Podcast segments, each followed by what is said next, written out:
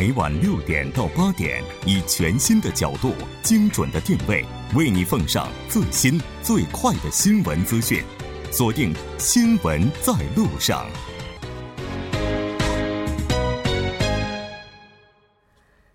好的，欢迎回来。那这里是正在为您直播的 TBS EFM 调频一零一点三《新闻在路上》，现在时刻是晚上的七点整。今天是第一例 MERS 患者确诊的第十天，MERS 防疫级别目前为稳定状态，但考虑到 MERS 的最长潜伏期为十四天，为大家来简单介绍一下 MERS 的预防须知。首先，应该要注意个人卫生，勤洗手。在中东地区滞留时，避免接触骆驼、蝙蝠、山羊等动物，不食用未烹饪熟的骆驼肉，不饮用未杀菌的骆驼奶。咳嗽、打喷嚏时，请使用手帕、纸巾等捂住口鼻，尽量避免前往人群密集的场所。前往人群密集处时，请佩戴口罩。如果出现发烧、咳嗽、呼吸困难等症状，请先拨打疾病管理本部中心呼叫电话幺三九九，或拨打保健所电话。根据指示采取下一步措施。当然，如果您还有其他的疑问，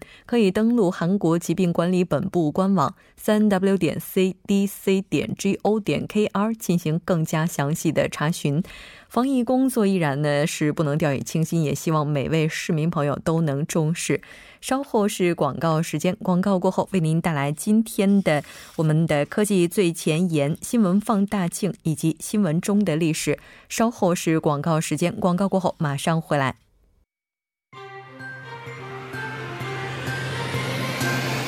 发现新科技，体验新生活，带您了解科技最前沿。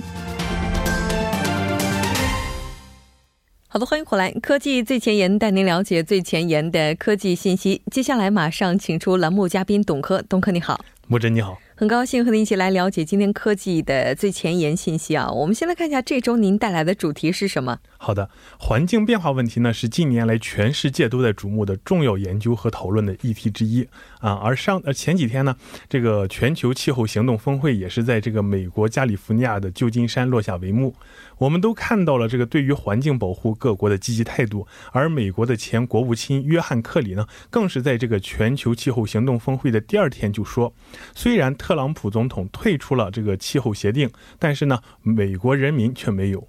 所以说呢，我今天呢就想借这个话题呢，这个谈一下这个一个我们可能都忽视了的这温室气体减排的这个问题，就是说啊，我们吃肉这一行为对于温室气体排放的影响。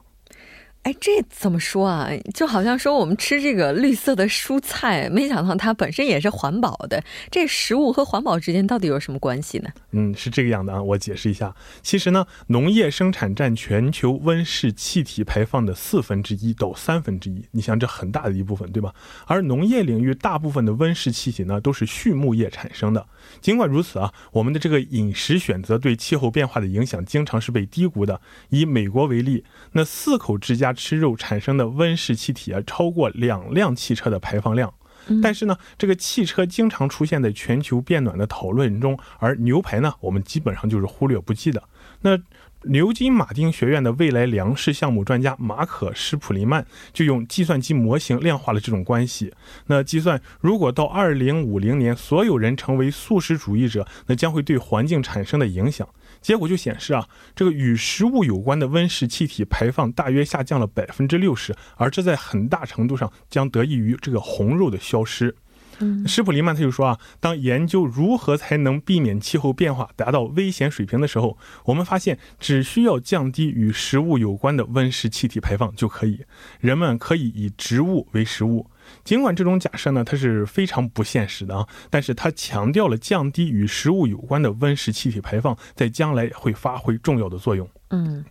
其实如果要是仔细想想的话，那我们一般在发展畜牧业的时候，都会占用大片的林地。是的，那这个林地它被占用之后的话，也会排放出大量的气体。是的。那土地用途转变，还有这个生物多样性的损失呢，也是温室气体排放量增加的因素。世界上大约有五十亿公顷的工业用地，其中呢，百分之六十八被用于饲养牲畜。如果所有人都成为素食者一者的话呢，这个理想情况下，那至少百分之八十的牧场，哎，现在这些这现在保有的牧场可以被恢复为草地或者是森林。那他们呢可以大量吸收碳，然后呢进一步缓解气候变化。此外，将这个牧场重新变成原生态的栖息地，也可以改变生物多样性。你包括像是这样野牛等大型草食动物呢将重新出现，而狼这样的捕食者呢也会恢复。那现在呢，这些食肉动物呢，由于袭击家畜，经常我们都知道会是遭到一些报复性的被杀死。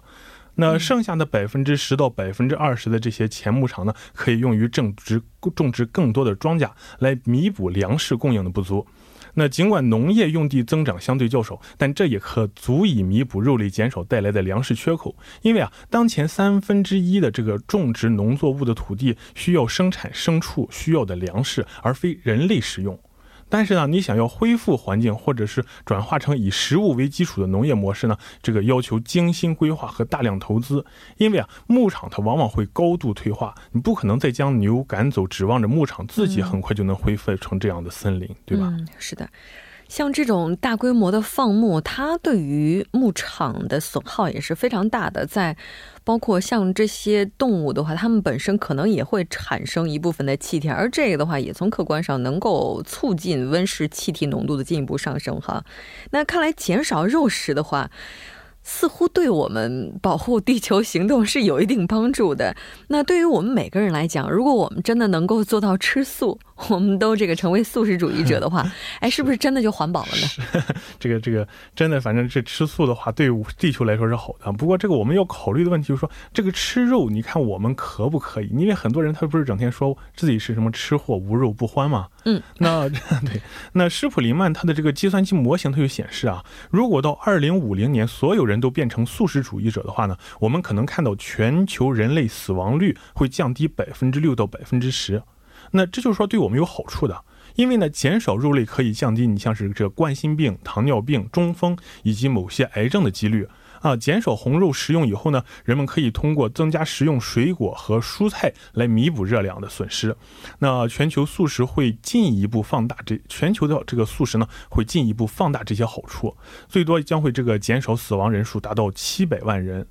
患有这个与食物有关慢性疾病的人，这个医疗费用呢也会减少。那进而呢，就是怎么说呢？贡献 GDP，节省全球 GDP 的百分之二到百分之三，这都是根据那个电脑模型算出来的。嗯，那但是呢，你要实现这些预期目标呢，你需要找到合适的营养品替代肉类，比如像是这样谷类啊和蔬菜相这个相比，这个同等重要的同同等重量的这个肉类，它会含有更多的这个氨基酸营养。那为此呢，你选择正确的这个肉食替代品，它是一个非常关键的一个措施。嗯，特别是啊，全球现在约有二十亿营养不良的人，因此呢，这个全球素食可能在发展中国家中呢，就引起健康危机。那不像是发达国家一样，因为这些地方的人呢，他本身他就缺少这个营养的补充。嗯，那不过幸运的是啊，并不需要全世界的人都变成素食主义者，就可以限制肉食的这个负面影响，从而增加好处。相反啊，只要调节吃肉的频率和数量，这个这做出这种关键举动就可以。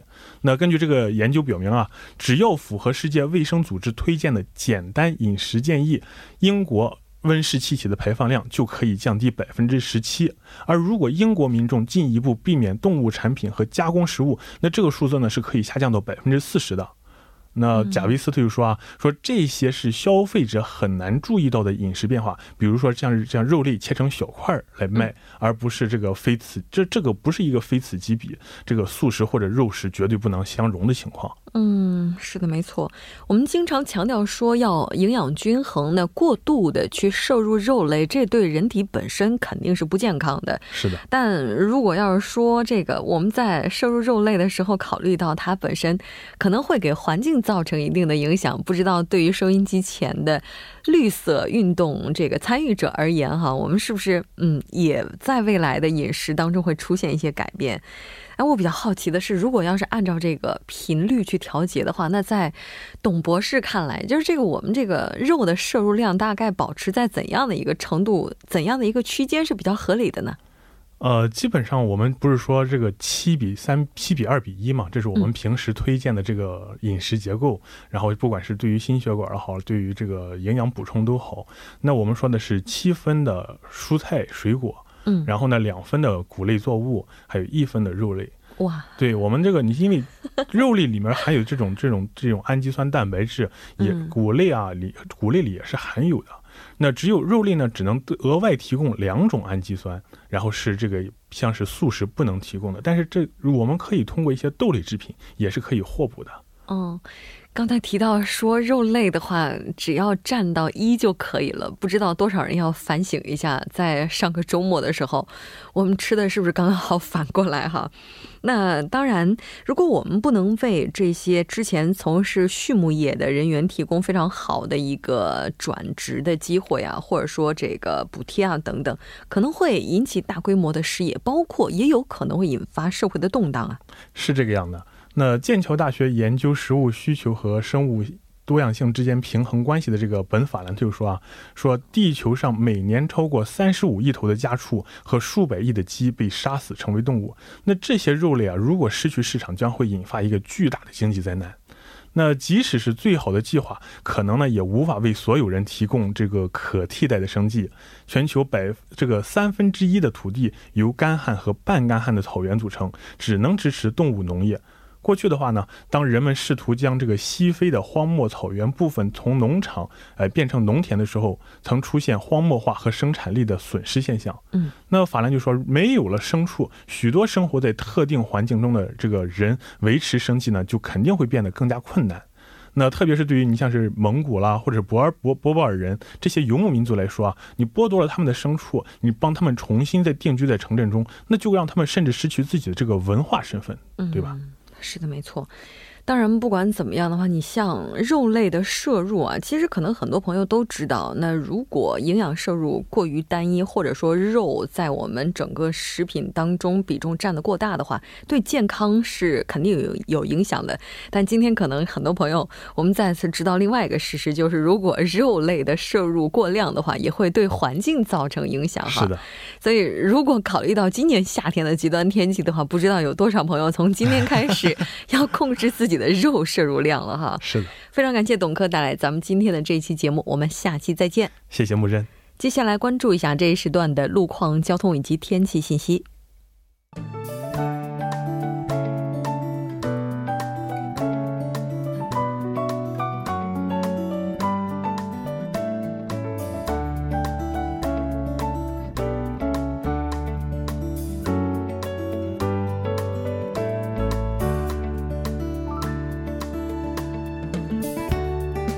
晚间七点十四分，依然由程琛为大家带来这一时段的路况及天气信息。继续来关注晚高峰时段首尔市的实时路况。第一条消息来自吴木路吴木桥由西向东方向，之前呢受到施工作业的影响而无法通行的下行车道，目前施工已经结束，恢复正常通行。接下来是在北部干线公路中延高速公路连接口方向，莫洞至岳林高速公路连接口。不久之前停靠在该路段的一车道上的故障车辆问题已经被成功的解决，路面恢复正常。但受到事故余波的影响，加上目前晚高峰行驶车辆不断增多的影响，目前呢，从九里高速公路转换出入口的前方路段开始，路面拥堵比较严重，请来往的车主们参考相应路段，小心驾驶。下一则路况来自首尔外环高速公路板桥方向西河南交叉口附近，之前呢发生在该路段下行车道上的交通事故已经得到及时的处理，路面恢复正常。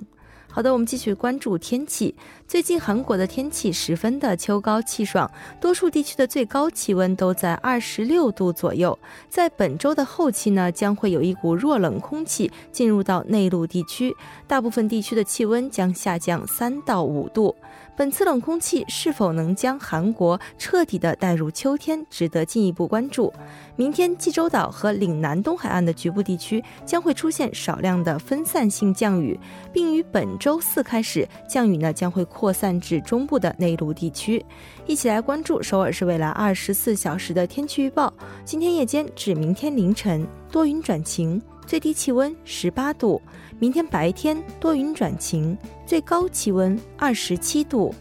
好的，以上就是这一时段的天气与路况信息，我们稍后再见。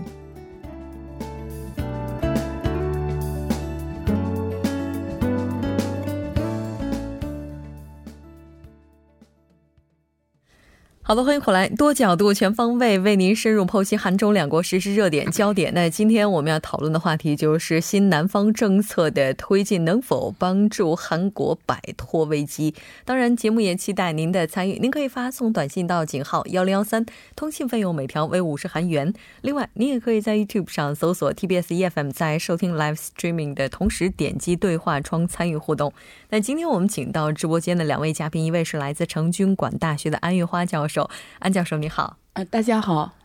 非常高兴和您一起来了解咱们今天的这个话题哈。另外一位嘉宾呢是来自韩国外国语大学的肖树峰教授，肖教授你好。哦，穆真你好，大家晚上好。非常高兴和两位嘉宾一起来讨论咱们今天的新南方政策。首先，还是先来了解一下这个新南方政策。其实我们现在这个目前的一个状况就是全球的经济形势，中美这个贸易纠纷现在是愈演愈烈，然后中韩经济关系呢也是时冷时热。嗯，那东盟在这个时候这个国际上的地位呢其实越来越提高了，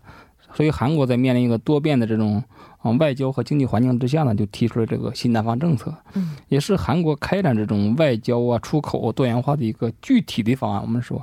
韩国政府计划将与印尼这些东盟国家的啊关系呢，提升至美中啊日俄和这个周边这四大强国相当的这种水平。嗯，啊，经济目标呢，就是有一个具体的目标，到二零二零年，马上的一两年之后，嗯，将与东盟的这个贸易规模扩大到两千亿美元。也就是相当于目前那个对华的贸易水平，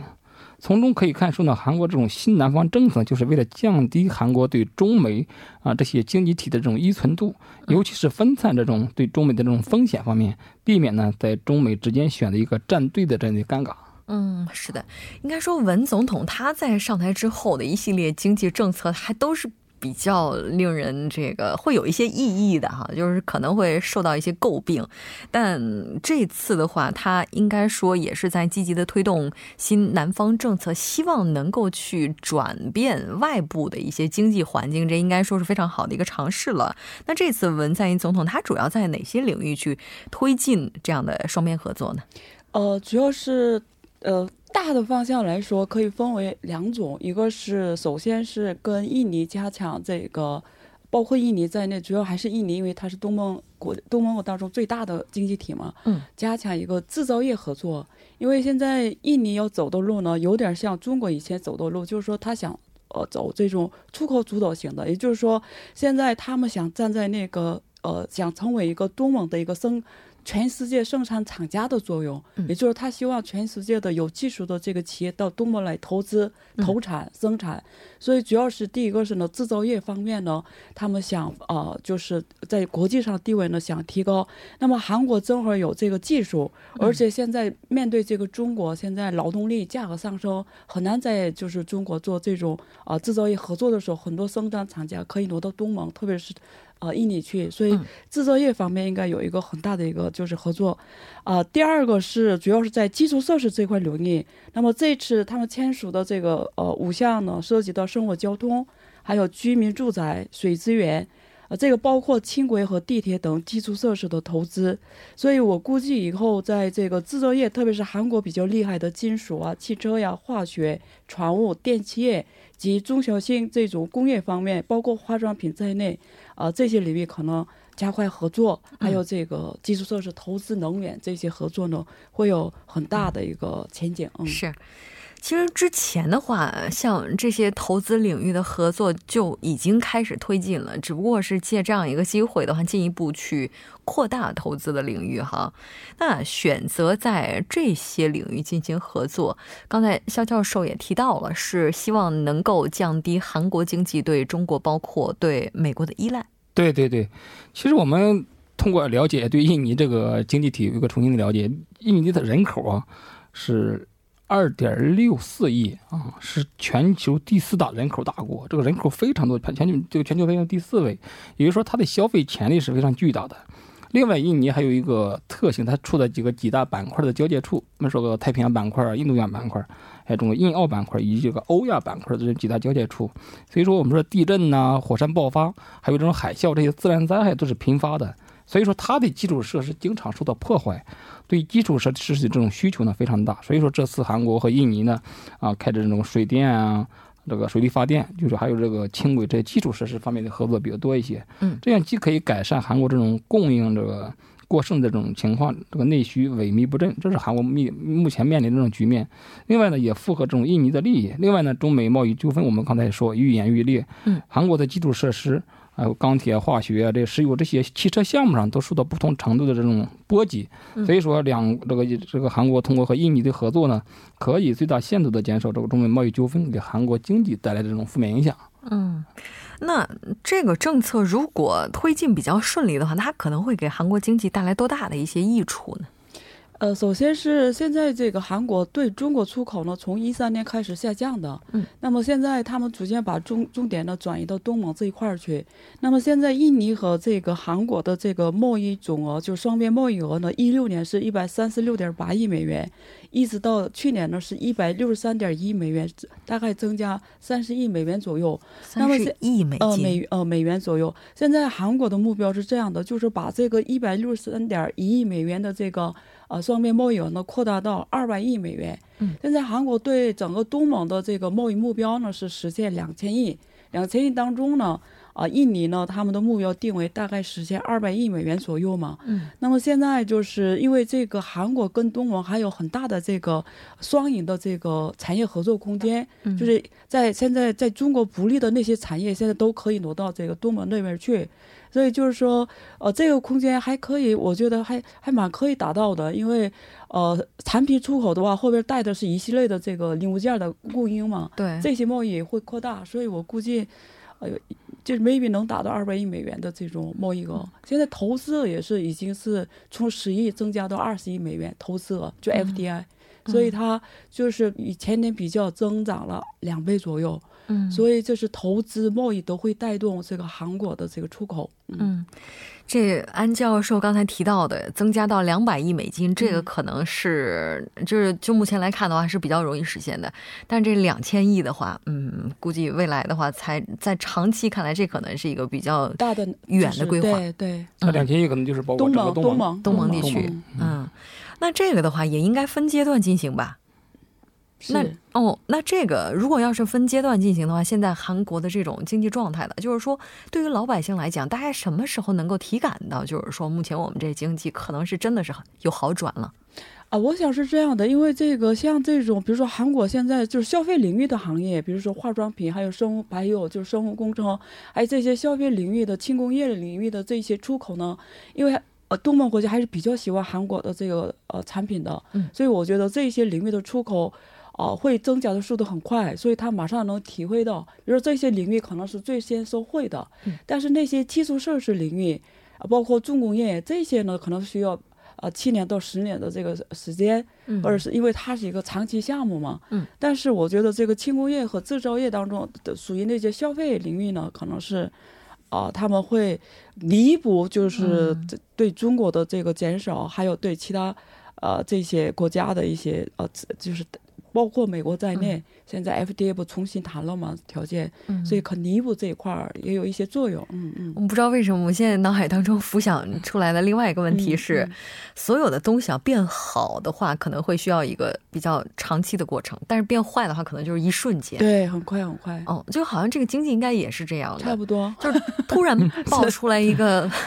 非常糟糕的消息的话，可能全球经济马上就会受到影响。但它影响投资心理，各个影响。心理嘛，而且一般这个消费者对好的形式不容易这个体感，但是对于坏的消息，对 就会马上有不满。对，是。所以不管怎么样的话，就是说我们在心理上还是应该要对经济有信心，这样它才能够更快的去恢复。如果大家这种心理上首先就觉得目前这情况真是太糟糕了，是是是。那现在韩国国民就是那样的，主要是受舆论的影响。其实韩国的经济不是那么太糟糕，但韩国舆论呢，把它说成简直是要破产的境地，那影响人们的消费心理啊，那不不能够消费完了又影响你的经济，整个就是恶性循环。所以就是你刚才说的非常重要，这个，嗯，这个我们在节目当中也提到了，说老龄化在今年的话开始非常的明显，再包括就业率、新增就业，对，也是连续的大概七八个月吧，一直是在降低哈。其实这些都可能会影响大家的一个心理，但是不管怎么样，在此情况之下，积极的去拓展海外的市场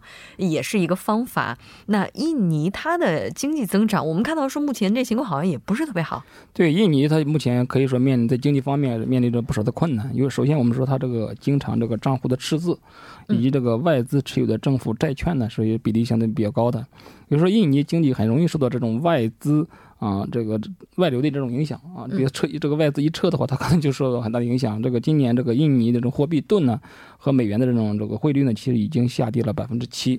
啊，目前这个印尼盾用这个货币呢持续正在贬值。那想要缓解这种危机呢，就需要这种资本的这个持续的这种流入。所以韩国它在这个这个时候推进这种这个我们说新南方政策，使这个印尼呢获得了这种高达六十。六十二多二六十二点零六亿美元的这种六十多亿美元的这种投资，可以说这时候对印尼来说可以说是一个雪中送炭的这种一个情况。另外呢，在中美贸易纠纷当中，韩国和印尼都是属于被殃及的，我们说吃鱼，嗯啊，所以说以二零一七年为准呢，印尼对中国出口呢二百二十八亿美元，增长了百分之三十五点九，占到其这个出口总额的百分之十三点六，而韩国对华出口依存度呢达到了百分之二十四点七。啊，当然刚才说的可能这个比重有所下降，但是依然是一个第一大出口国。另外呢，双方联手，这个印尼和韩国呢可以联手呢，可以共同抵御这是中美贸易纠纷给两国带来的这种冲击，还可以扩大在国际社会上的一些发言权。所以说，我们以这个第三方的势力呢，这种形式来对抗目前这种全球盛行的贸易保护主义。嗯，这也是一种嗯合作，可以说是。对，也就是说，目前这状态的话，对于韩国来讲，对于印尼来讲，大家都是彼此互相需要。对。嗯，也就是说，当情况比较糟糕的时候，如果我们闭这个关上门哈，可能这个情况也不会好到哪儿去，倒不如打开门，对，跟周边的人更多的去沟通。越艰难越应该开放。嗯，对。还想到了一个词儿啊，同舟共济。对，这可能对于 韩国和印尼来讲，我们来稍事休息半点过后继续讨论咱们今天的话题。